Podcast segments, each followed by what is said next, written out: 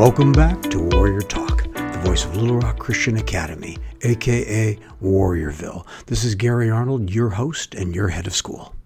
Every week, we want to bring you an insight onto parenting, school, community, and Jesus Christ, and we like to do it in around 10 minutes. This week, I want to testify once again how God shows his active participation in our maturation as his school. Time after time after time, my team and I can recount stories about how God has identified a person for us, whether it's teacher, leader, staff member, just when we're looking for teacher, leader, staff member to fill uh, a need, to build into the school. And it's just uncanny how perfect the fit is when God pre identifies the person and we connect with that person at the right time. Today, we're going to talk to a man who is an example of such a story. Let me uh, welcome to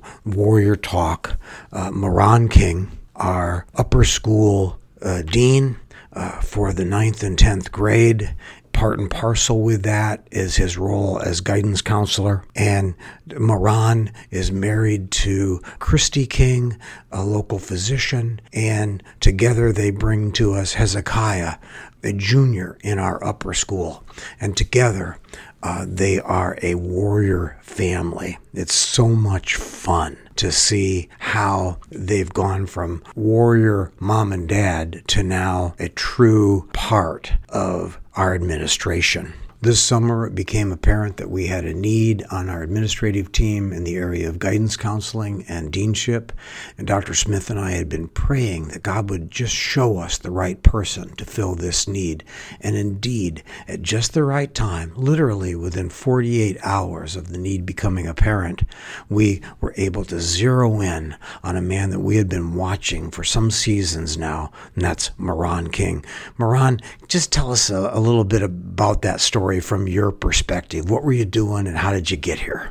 Well, I do have a student uh, here at Little Rock Christian Academy. My oldest son, he's a junior. Um, before coming to Little Rock Christian Academy, I've been in public education for this is my technically my 20th year, and uh, I've been a classroom teacher as well as a guidance counselor uh, in the Little Rock Public Schools uh, also in Delaware as well. And so when this opportunity came up, I was literally settled into going back to my contracted job. I had already signed my contract with the district and I was going to go back, but I had also been praying about some things personally concerning my family, my son, God giving me more time with them to spend more time um, just imputing things into them that I think that I was missing uh, because of ministry and because of work and that kind of thing.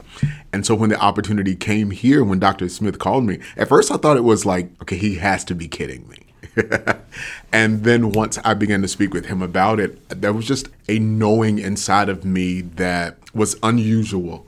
Um, I had such a peace. There was no nervousness about what he was asking me and my consideration of coming to Little Rock Christian. I've always wanted to work in a Christian school. Um, didn't think I would get the opportunity because um, didn't really know how to get into it.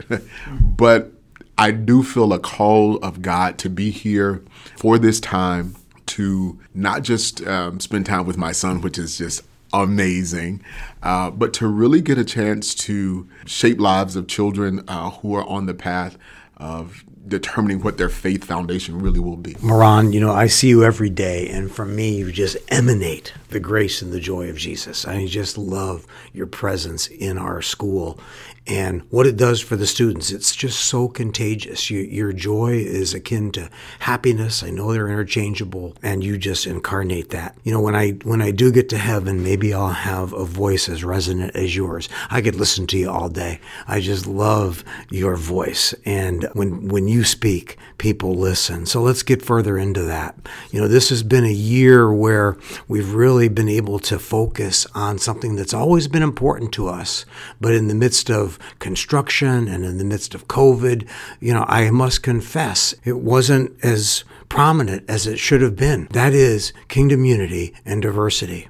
I was going back over my journals and I noticed in three, five years ago, we were really focused on this. We're making headway. And then we got, we got distracted. And this year we've made a new commitment after our summer conversations and just the prompting of the Holy Spirit to really seek out racial shalom, which is different than racial reconciliation, which of course is fundamental.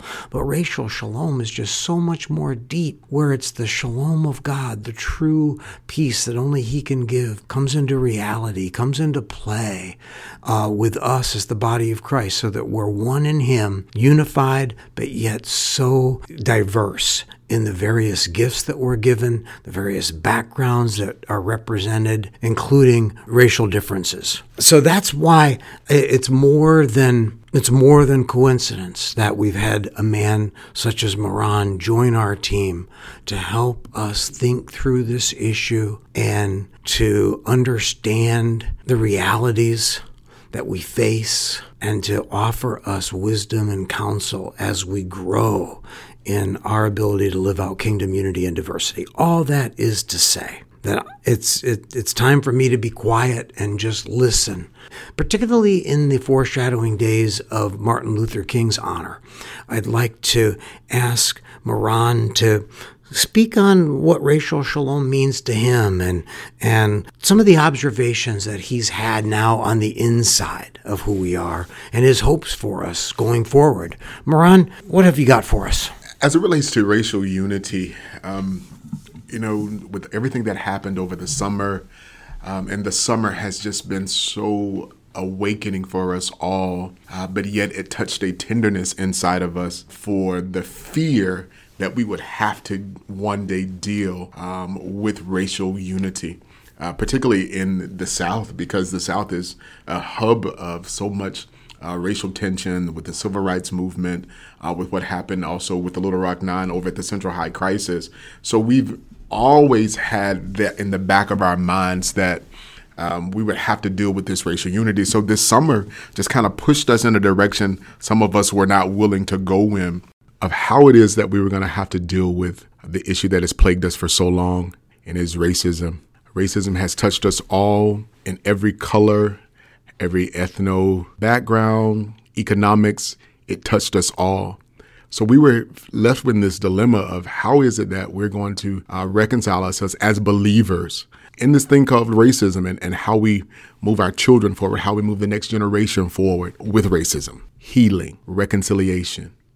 But since coming to Little Rock Christian, we delved into the third option um, with Pastor McPherson. That book um, gave us a really base for how it is that we look at racism uh, from a biblical background. We cannot purport to be uh, Christians and believers of the Word of God, but yet take our cues from so many things outside of the Word of God to lead us.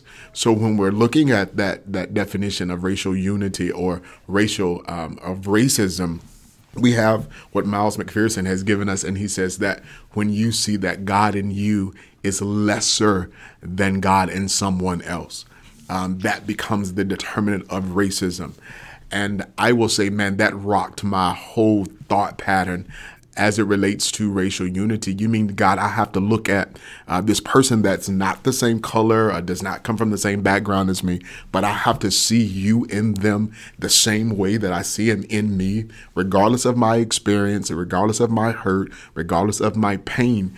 God is not the cause of any of that, and God in Him is the same God in me that affirms me, that loves me, um, that resonates with there is a brighter day. So, all of those kumbaya things that we think about God, it's also present in the lives of those who don't let understand my culturalness, but because of the cultural boundary or the cultural uh, wall that is up, they don't see God in me.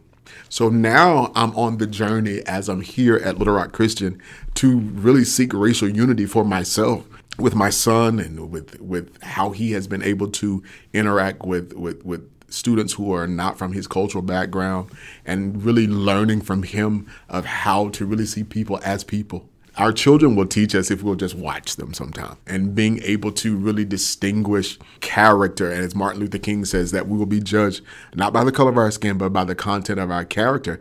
But Dr. Arnold, what has been so just astounding to me, it is just hitting me in the last few days, of all the good work and all of the good words that Martin Luther King put out, everything surrounding his work is so confining to color the Martin Luther King commissions, and in, in all of the work that we do, it's always n- not in a, I will say, not a, a bridging of sorts, but it's always trying to make the minorities whole. But yet, Martin Luther King said, no, we can't just make ourselves whole. We have to reach out past ourselves. We have to go past our communities, go past those walls, because again, that's the only way that this unity can come when we see that we're all the same. You know, you and I share something in common. Dr. Dr. Arnold and I both have a clean head. Yeah. We have a bald head. And and you just like that commonality. You know, you just like, I don't know what your hair struggle has been. you know, and he doesn't know what my hair struggle, but there's something about he when he looks at my bald head and I can see his bald head, we can kind of identify with each other in a sense that people with hair don't understand. You know, I was coming in this morning and I saw you with your hat on. I was like, man, I really should have had my hat on this morning. But there's a commonality. If we could just come together around that and find out that you want to be healthy, just like I want to be healthy. You know, you want good uh, rate of return on your loans if you have any of those. You may be a wealthy man, no loans, uh, but on your finances, you want healthy finances. I want healthy finances. I want to be safe. You want to be safe. I want my vote protected, just like you want your vote protected. But if we get a chance to come around those commonalities, I had a situation here, uh, one of my first discipline uh, cases that I had to deal with. Um, it was around politics. And I tried to appeal to the young men that if you could focus on what you and this person have in common rather than what your differences are. And I began to ask both of them, I said, now list all the things that you guys have in common. And they all made their list. And then I told them, list what is different. And the small difference, it was like the light came on. It's just like, you mean that's what we're arguing over? And I said, and it's really not a difference. It's just kind of an opinion, you know?